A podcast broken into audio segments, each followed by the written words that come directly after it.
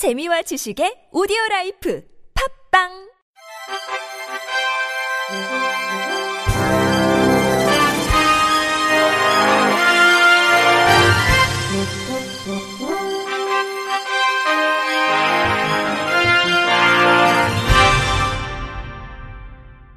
청취자 여러분 안녕하십니까? 12월 9일 금요일 KBIC에서 전해드리는 생활 뉴스입니다.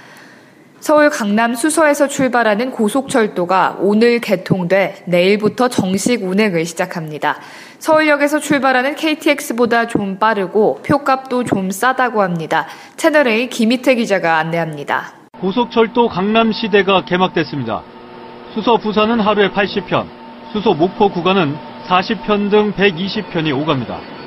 서울 강남과 경기 동남권 지역에서 하루 5만 2천 명이 이용할 것으로 보입니다. 유민주 수서 고속철도 승무원 이제는 가까운 수서역에서 발빠르게 이용하실 수 있도록 저희가 노력하겠습니다.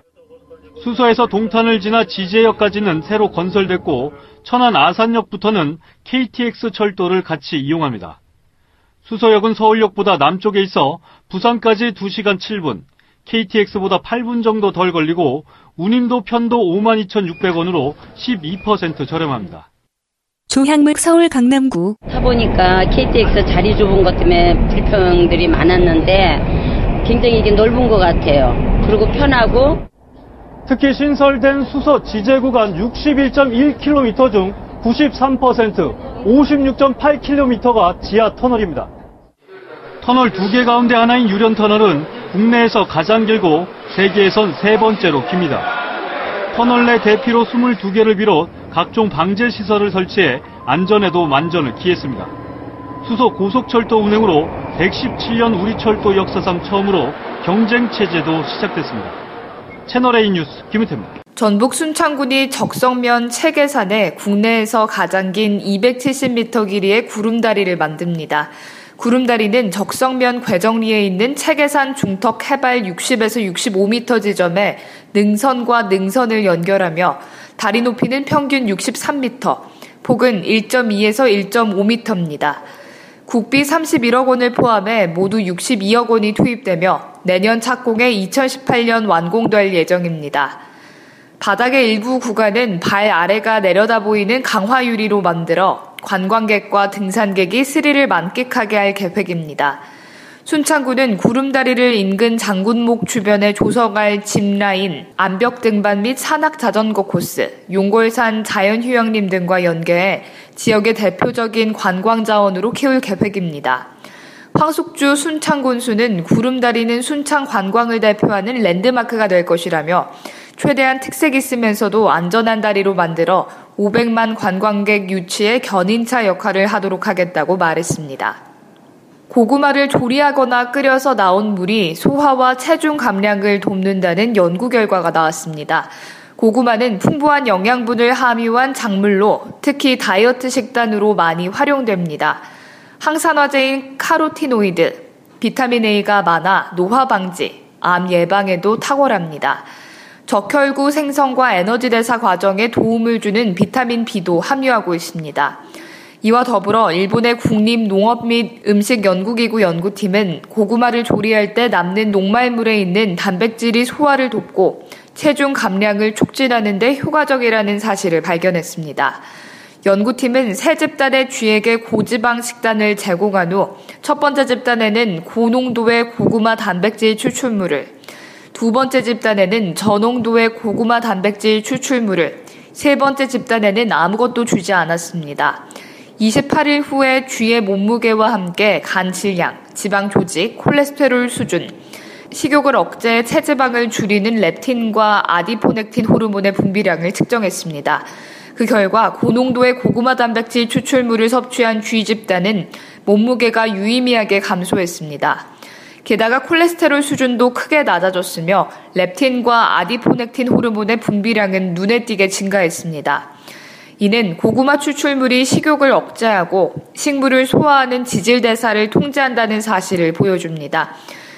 이 같은 연구 결과는 음식과 다이어트 산업에 큰 영향을 끼칠 수 있습니다.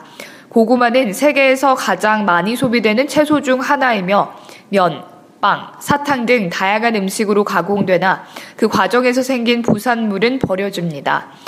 연구팀의 이식으로 박사는 우리는 대개 고구마의 단백질을 함유한 부산물을 버리기 마련이다. 하지만 이 연구를 통해 환경과 산업, 건강에 모두 득이 되는 활용법을 제시할 수 있다라고 말했습니다. 해당 연구는 학술지 헤일리윤에 실렸습니다. 우리나라 인구는 현재 추세라면 오는 2031년에 정점을 찍은 뒤 2032년부터는 감소하기 시작합니다. 그러나 취업난에다 소득 양극화로 결혼과 출산을 피하는 젊은이가 늘어 앞으로 출산율이 더 떨어지면 100년 뒤에는 인구가 1,500만 명으로 쪼그라들 것이라는 전망이 나왔습니다. YTN 이준영 기자가 보도합니다. 여성이 평생 낳은 아이 수를 나타내는 합계 출산율은 현재 1.24명입니다. 이대로 가면 언젠간 한국인이 사라지는 심각한 저출산 현상입니다. 이런 추세라면 오는 2031년 5,296만 명을 정점으로 인구는 줄게 됩니다. 2065년엔 4,300만 명 수준, 100년 뒤엔 2,500만 명대가 될 것으로 보입니다. 그나마 이런 계산엔 출산율이 3, 40대 여성 출산 증가 영향으로 앞으로 조금이나마 오른다는 전제가 깔려 있습니다. 그러나 삶이 팍팍해 결혼과 출산을 피하는 젊은이가 갈수록 많아지면서 올해 출생아 수와 결혼 건수는 역대 최저입니다. 출산율이 감소할 거라는 전제로 인구 변화를 계산한 최악의 시나리오입니다. 8년 뒤부터 인구가 감소하기 시작해 2065년엔 인구가 1970년대 수준인 3,600만 명대로 돌아갑니다. 통일 가능성, 경제 여건의 변화 등 변수가 많지만 100년 뒤엔 대한민국 인구가 불과 1,500만 수준으로 쪼그라듭니다. 김천구 현대경제연구원 연구위원 출산율이 최근에 낮아진 주요 원인으로는 어, 과도한 교육비나 어, 뭐 주거비 이런 것들이 많은 영향을 미치고 있는데 주거비 비용이나 과도한 교육비 이런 것들을 낮추는 노력을 통해 출산율을 높이는 방향이 올바를 것으로 보여집니다. 정부가 지난 10년 동안 저출산 대책에 80조 원을 쏟아부었지만 우리나라 출산율은 경제협력 개발기구 OECD 국가 중 여전히 최하위 수준에 머물고 있습니다. YTN 이준영입니다. SK텔레콤이 키즈폰 쿠키즈워치 고객이 있는 곳으로 버스를 보내는 찾아가는 준 서비스 센터를 도입한다고 8일 밝혔습니다. 찾아가는 준 서비스 센터는 쿠키즈 워치 서비스 특성상 어린이가 애프터 서비스 센터 방문이 쉽지 않다는 점에 착안 이동식 버스 형태로 고안된 서비스입니다. 찾아가는 준 서비스 센터에서는 가입 상담, 현장 개통, AS 등 쿠키즈 워치 관련 서비스를 제공합니다. 쿠키즈 워치 고객은 쿠키즈 애플리케이션에서 버스 운영 시간 및 장소를 참조해 방문 시간을 예약하면 됩니다. 찾아가는 준 서비스 센터는 부천시, 하남시, 수원시 등 수도권 지역을 중심으로 우선 운영되며 향후 전국 거점 지역으로 확대될 예정입니다. SK텔레콤은 이달 찾아가는 준 서비스 센터에 방문 고객에게 수제 쿠키 및 핫팩을 증정합니다. 쿠키즈워치 준 2, 3 고객에게는 이용 빈도에 따라 텀블러, 칫솔, 터닝메카드, 시크릿 주주 등 인기 장난감을 제공하는 이벤트도 이달 말까지 진행합니다.